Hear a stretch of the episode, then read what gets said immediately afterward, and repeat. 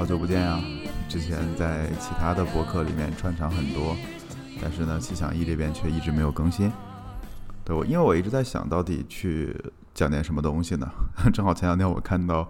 呃，气象一居然被归类为心灵修炼，我就震惊了，我好歹也是一个做产品的人啊，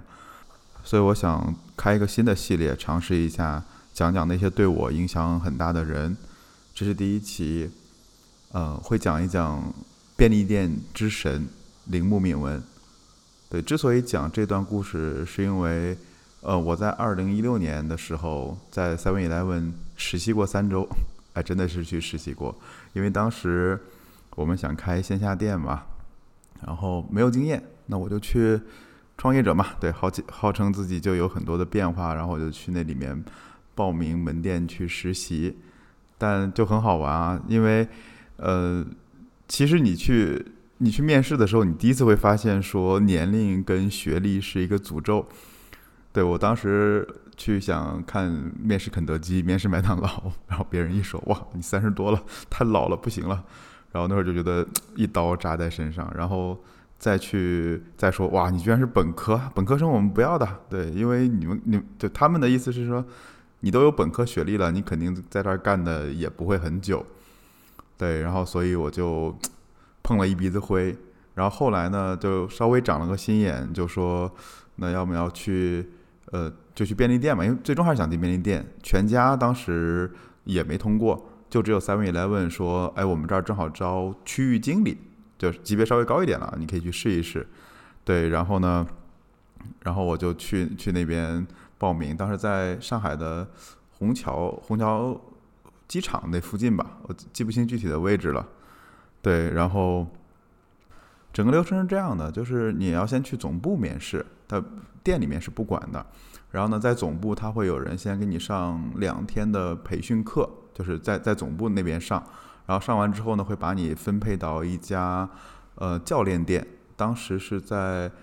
也在虹桥机场那边吧，呃有很大那家店，然后呢东西特别多，有所有的这种配置，然后但是呢那家店的顾客不是特别多，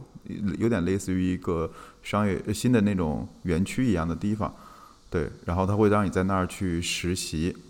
然后呢经过实习了之后呢会把你再放到门店里去，然后到门店里面你再干个可能两三周，你差不多就能说呃转正了。对，所以我就我就去了那个面试了。对，当然为什么去选便利店想去看看呢，也有一个前提，就是因为当时看了铃木敏文很多书，零售的哲学啊，零呃零售心理战之类的，就对这家店很好奇。当时反正就填一填表啊，就是谈一下工资啊，工资我记得是四千八一个月吧，对，还是当储备店长来的。然后之后呢，第二天就可以来这儿培训了。然后培训的这个呢，就是挺好玩。我当时身边是一群来自江西，呃，哪个技校我忘了，对。然后呢，他们是 seven eleven 的对口院校，就每年啊，这些学校都会把这些。呃，学生送到一线城市里面，因为号称也是无，就是类似于这种跨国企业啊这些地方来实习，因为这样对那些小地方的学生算是有一个交代吧，对他们的家长，对他自己有一个交代。毕竟你想从江西到上海这样一家日企里面工作，呃，我们我们不管工资高低啊，至少也算还挺有挺有面儿的吧，也算是一种真正的历练。那对于seven eleven来讲呢，他其实也很开心，因为来了这些年轻人，第一是年轻人嘛，脑脑子相对比较活络一点，然后呢比较阳光，服务态度也 OK。然后第二点呢，就是也确实很便宜了，对，真的大家的工资都很低，他们是有统一的宿舍的，工资我记不清是十二还是十六块钱一小时，对，但是是一个很低的。我后面跟几个店员关系比较好了，就他们真的在上海是不敢出门的，因为你知道这个时薪出门。基本上只能看一看，什么事儿也干不了。就这里很好玩，其实在上海的seven eleven，北京我不知道，或者日本我也不清楚，但是他们的 H R 部门非常大，因为他们要不停的去培训招募这些人。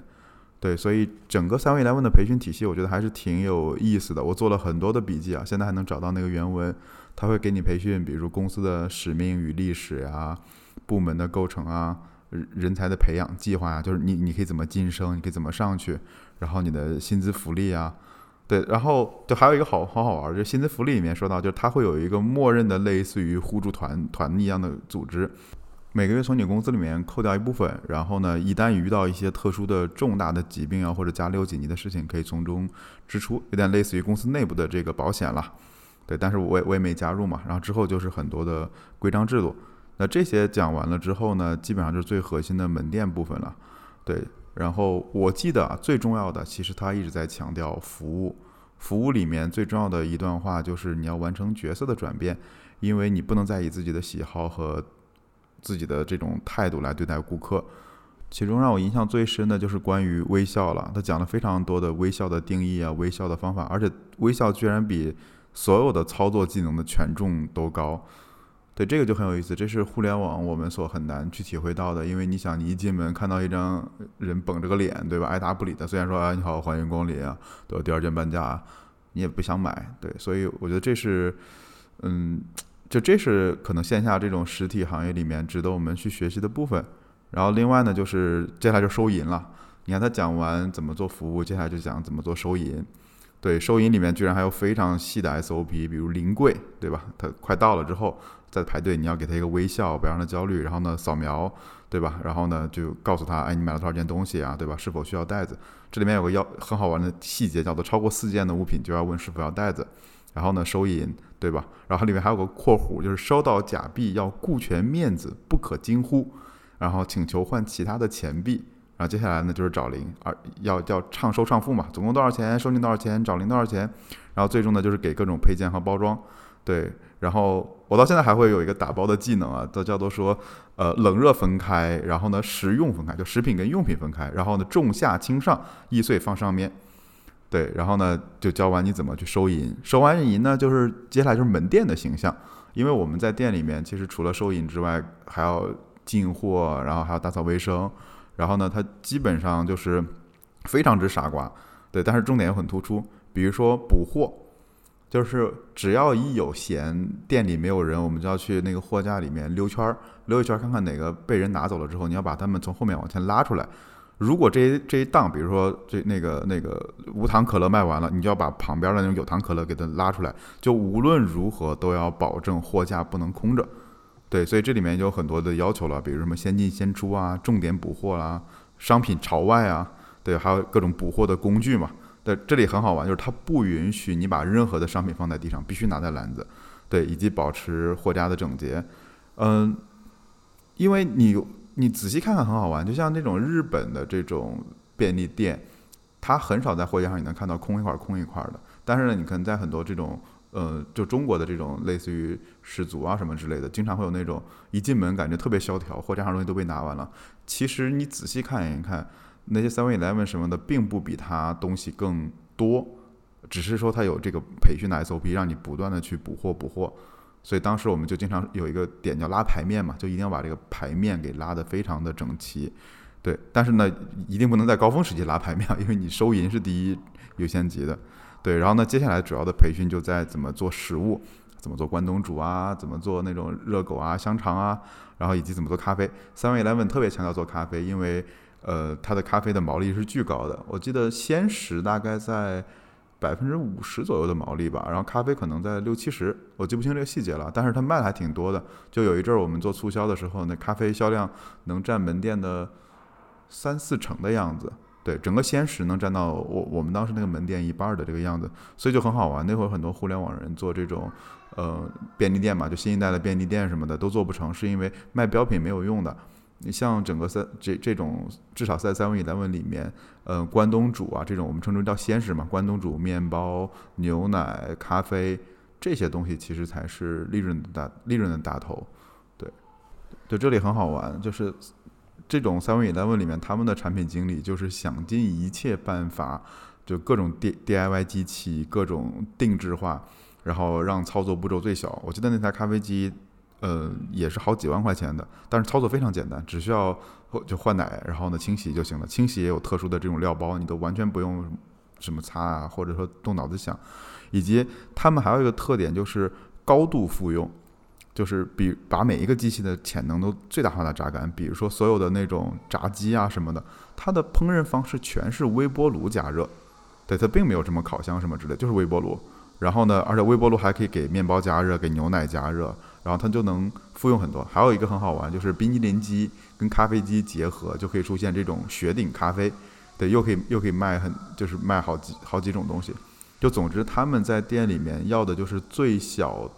最少占面积的东西，最简单的操作，用来可以操可以复用最大化的这种服务。所以这是让我觉得就特特别有意思的一个地方。对，然后但这就是培训嘛，我们就在那个教练店里培训了几天，然后培训完之后呢，就去实体店里去了。我具体的实习是在朝阳路的 seven eleven， 我当时在朝阳路 seven eleven 上班。嗯，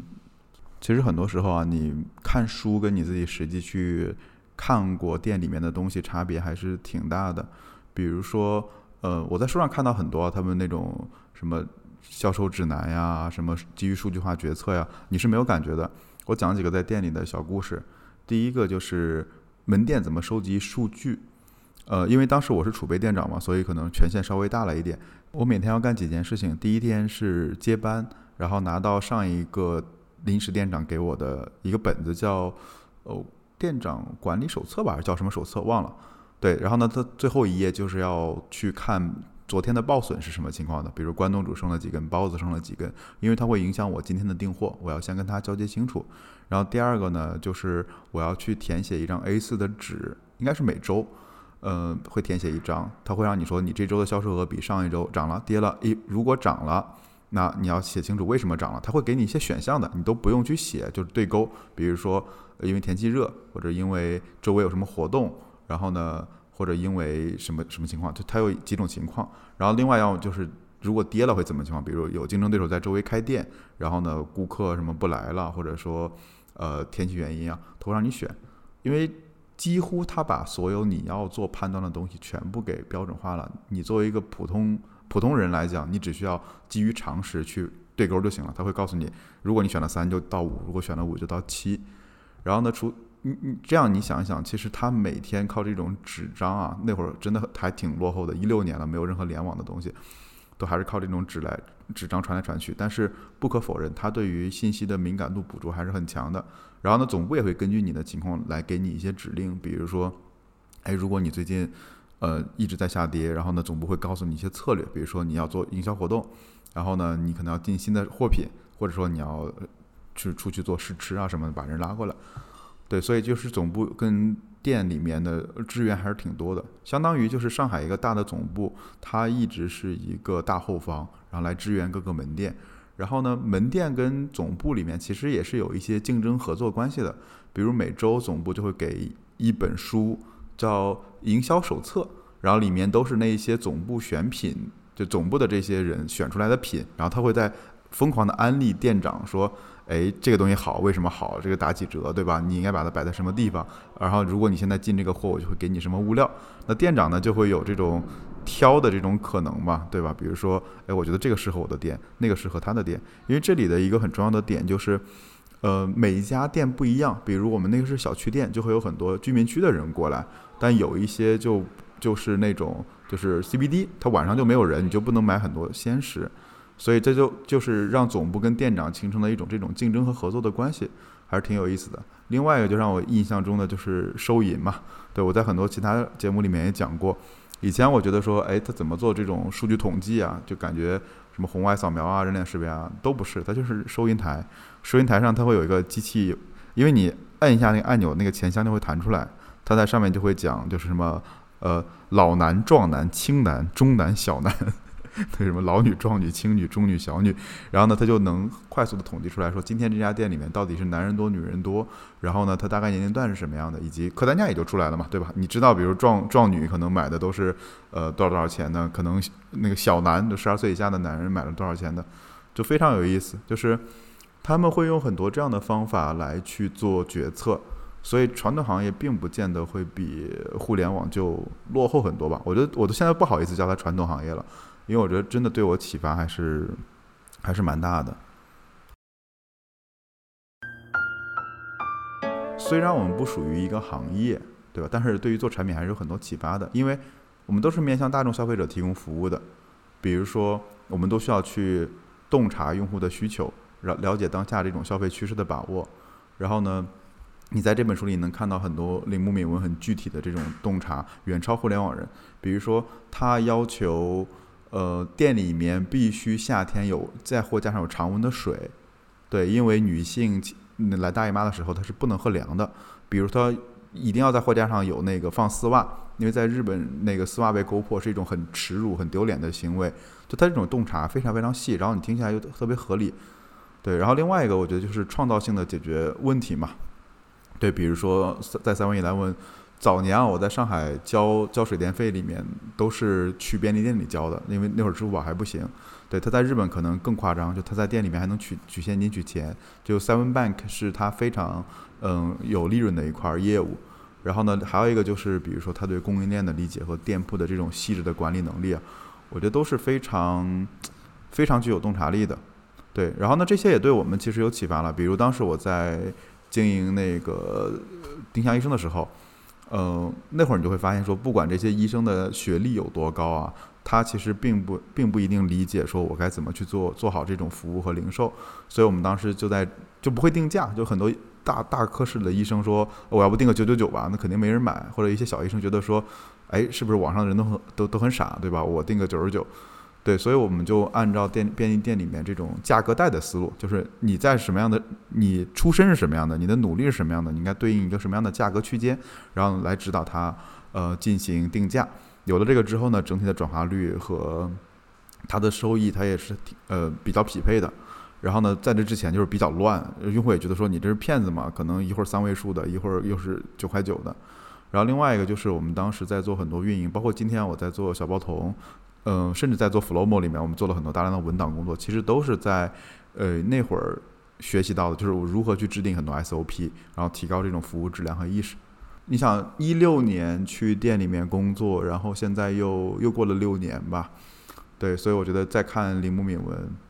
我觉得还是还是很有启发的。呃，故事大概讲完了，所以我觉得接下来就可以讲一讲他在书或者说有哪些观点对我很大的启发。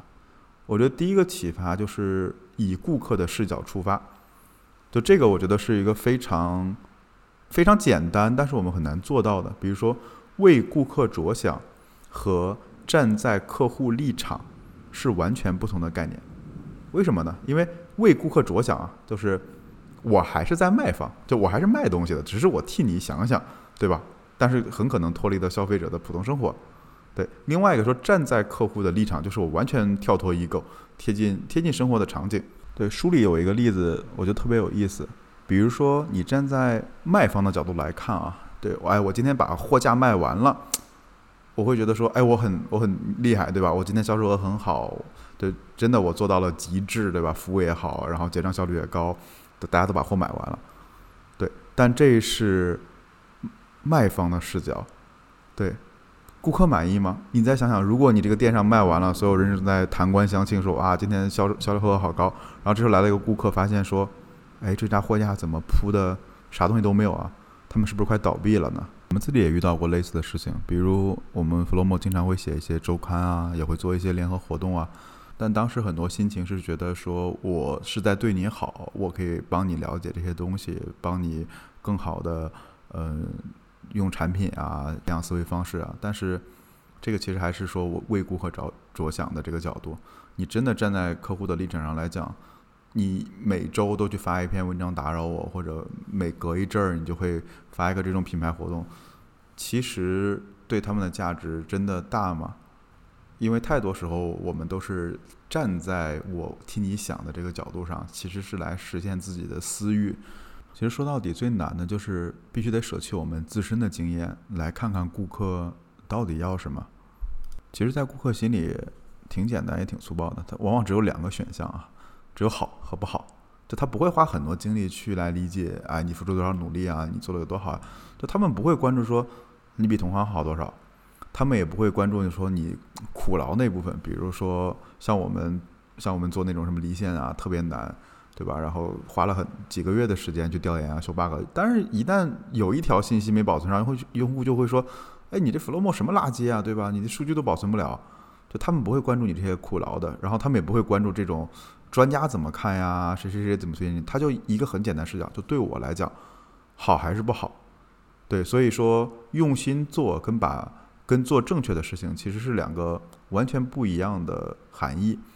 就是把顾客当作唯一标准才是最重要的，不要以竞品为标准。所以这是他第一个对我启发很大的，就是以顾客的视角出发，以顾客作为唯一标准。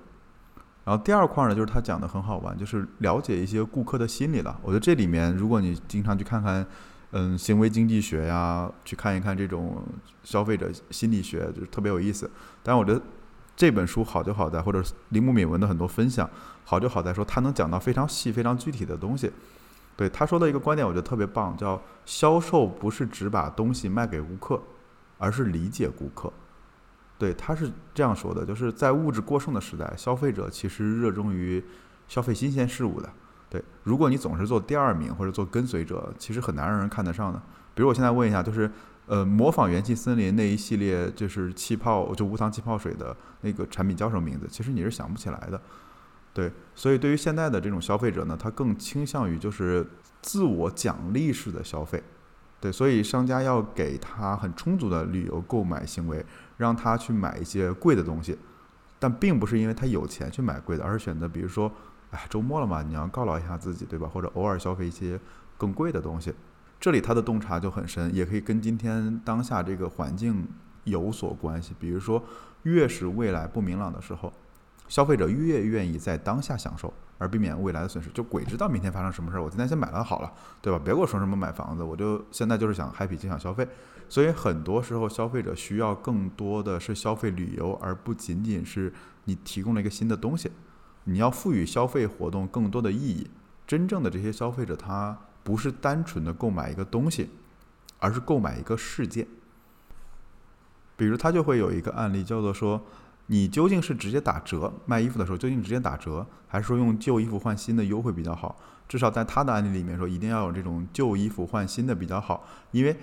他解决几个问题。第一是你不用担心说我越买东西越多，对吧？而且还是说老衣服怎么处理呢，就他就给了你这样的一个理由。我们在做 Flomo 的时候也在想这个问题，对，用户真的是来买一个笔记软件吗？其实我觉得不是，因为真的是卖商品的话，大家真的差别不大。我觉得用户来买这些东西，他内心有一个想法，就是我希望因此能变得更好，或者说我能记笔记更多，或者我能有更好的知识管理方式。所以其实我们也在想做各种文档啊，整理各种大的知识体系。呃，可以预告一下，就我们也还在写一本跟知识管理相关的书。对，我我觉得顾客购买的是价值，而不是价格。对，所以并不是应该降价，应该打价格战啊。对，我觉得最合理的是应该给他一些合理化自身合理化自身消费的行为，才比较关键。我相信当时丁香医生有个很好玩的案例了，就是我们在做地推嘛，然后呢，我们跑到了湖州。那个大学城那边，然后呢就就做地推，你就很难推嘛，你不能拉着一个人你问说，哎，你有病吗？你要看病吗？这种很蠢。然后呢，当时儿科跟皮肤科最好，儿科也很难，你不能跑到那种儿童乐园旁边说，哎，你娃有病吗？对吧？就这个没法开口。然后后来就会发现说，只能只能只能搞皮肤科了嘛，对吧？因为你这其他真没办法。但皮肤有个好处就是你看一眼能知道，所以我们当时在学校门口就看那些可能脸上有。有有痘痘的小姑娘就说，哎，那个就姑娘那个，呃，你我看你脸上起痘了，对吧？嗯、呃，她一般都说啊、嗯，然后呢，她有点不开心嘛，然后我们就会说，哦、呃，很多就是你用化妆品的嘛，就遮这个痘，就看她说用还是没用，都不管她说什么。下一句就是，其实很多时候呢，起痘不是皮肤上的问题，是你内分泌的问题。那那个我们现在有这种就是专门的皮肤科医生能帮你在线咨询一下，反正我们也在做活动嘛，对，你要不要试一试？就这个话术和这个人群转化率是很高的，因为你就告诉他说你为什么要去看医生，因为很多姑娘脸上起痘，她都是认为是皮肤的问题，比如我油皮肤油啊，我要买化妆品遮一遮，其实不是，很可能是内分泌的，她可能要吃一些药一调整就好了。我当时我司有很多妹子就脸上起痘的，就吃药吃药吃药吃了半年就脸上很光，对，所以这就是我觉得铃木敏文说的，你要去了解顾客的心理。下个对我有启发的观点叫做说，越是美味的东西越容易被人购买，但越是美味的东西越容易被人厌倦。对，所以他就会说你应该有一个不变的立场，但在这个立场之外呢，去加入一些新的素材。他这里讲了一个动物园的案例啊，叫旭山动物园，我我没去过，对，我只能跟大家讲讲这个案例了。对，他说，呃，因为一般动物园来讲都是那种把人关在把不是把人关在把动物关在笼子里，对吧？然后呢，我每每次去看就比较无精打采的。我前一阵去那个就是没事嘛，我就跑到那个杭州动物园看了看，我里面的那种熊啊、老虎啊，就感觉蔫了吧唧的，就跟当时在新加坡看的那个动物园就天壤之别。对，那说回新山动物园呢，他们当时就有一个点，就是动物园最重要的是什么？对，它最重要的就是传达生命力，你能去看到哎猴子啊、老虎啊、猩猩啊都非常的有生命力，抢东西啊或在那玩，对吧？所以他们有几就也就有这个不变的立场。但是呢，他怎么能去达到这个目标呢？对，他里面想到说，哎，我怎么能去设计很多新鲜的方案，让他们保持活力？比如说，他们就会想，那得让动物睡睡睡饱，对吧？如果你睡都睡不好，你第二天肯定是无精打采的，不能天天的让它出来表演。然后另外一个就是呢，不断去更换这种喂吃的东西的位置，他就会觉得说，哎，不是说大碗鸡、大碗肉啪往那一放你吃吧，而是变成了说，哎，今天这个东西藏在这儿，明天东西藏在那儿，就是饲养员跟动物之间一天到晚在在捉迷藏。而对动物来讲，就它就不会变得这种衣来伸手、饭来张口，就会一直在找来找来找去，然后打来打去，这种感觉就会让人觉得，哎，好像很有生命力。对，当然它有很多种别的方法了，除了这种不断的换位置啊，或者说让动物多睡觉啊，它还会想很多这种推陈出新的方式。对，所以这跟我们的其实很多产品也是类似的，就有经验的人啊，他往往会带着这种经验的套路，其实挺可怕的。比如当时我我们当时做这种医疗的时候，就会出现那种抽奖这种行为，我说我是不可接受这个行为的。我不管你在上家公司这种大转盘抽奖做得有多好，它在医疗场景都不适合。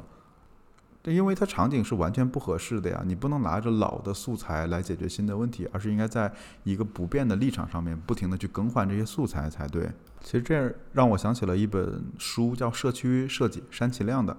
他设计公园的思路就很特别，因为对公园来讲是大家来休息的，但很多公园你设计好了之后可能就会变得无人问津。就当时比如我在那个老家就会经常看到那种荒无人烟的公园，虽然里面设施什么都很好，所以他的观点就是并不是这个场地本身吸引人，而是在场地里面发生了什么事件，所以他就会在公园里设计类似于各种各样发生事件的场所，比如说能一起开演唱会的一个广场。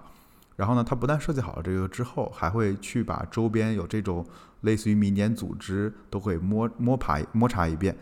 对，来看看说，哎，就是一三五你来唱歌，二四六你来这儿做活动，然后周末的可能来亲子，他会把这种嗯，经常变的素材加进去，但是不变的主题就是希望这个公园变得很丰富。就这种思路是其实是很值得我们去去学习的，不能说总是三板斧拿来就用，三板斧拿来就用，不断的重复，或者说只要这个这个模式效率高，我就一天到晚用这个模式。我觉得这都是一种智力上的偷懒吧。而且对于你的顾客来讲的话，他也会疲倦的。就第一次、第二次，像我们做联名活动就效果非常好，但如果你联名了两年还是那个模式的话，最后大家也会疲软的，所以得逼着我不断的去想一些新的模式。对，另外一个可能说起来有点虚，但是我觉得它叫战略上的思考嘛，但我觉得也是一种嗯不同的思考方式。我觉得我们也可以展开讲讲，嗯，比如说它的第一个观点就是差异化。怎么去来寻找差异化？一定要避免在 A 的延长线上去思考。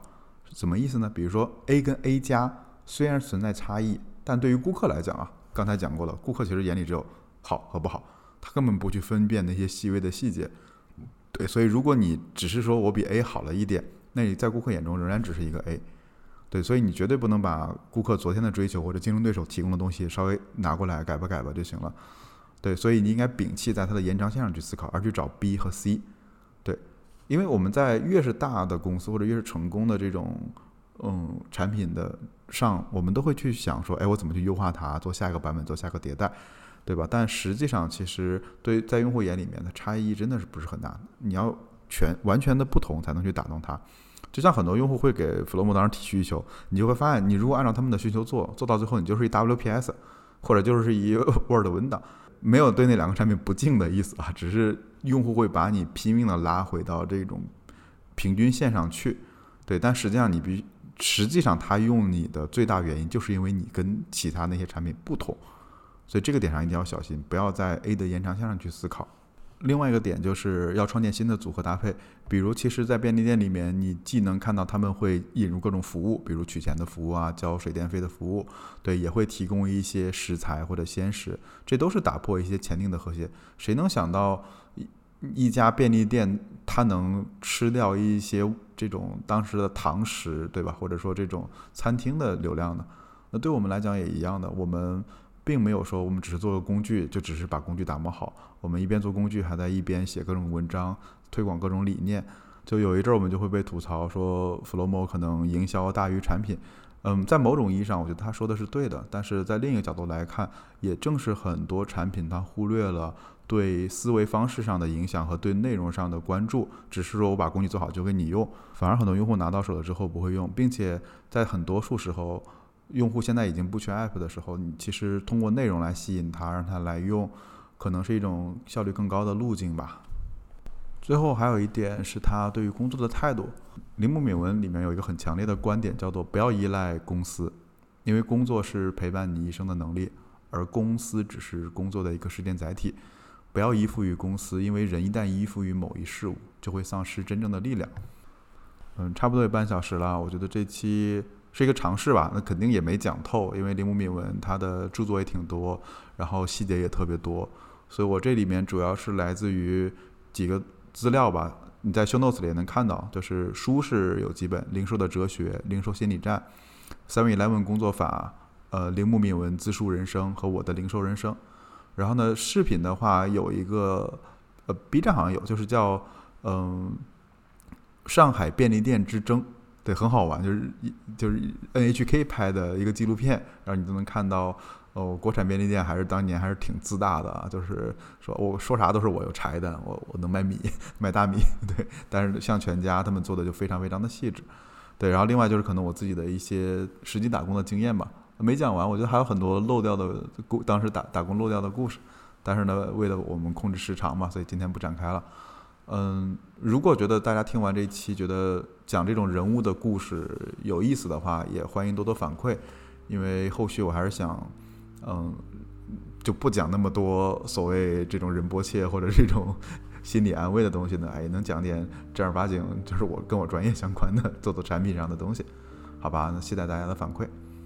好的，呃，终于时隔很久又更新了一期，那记得听听片头片尾啊。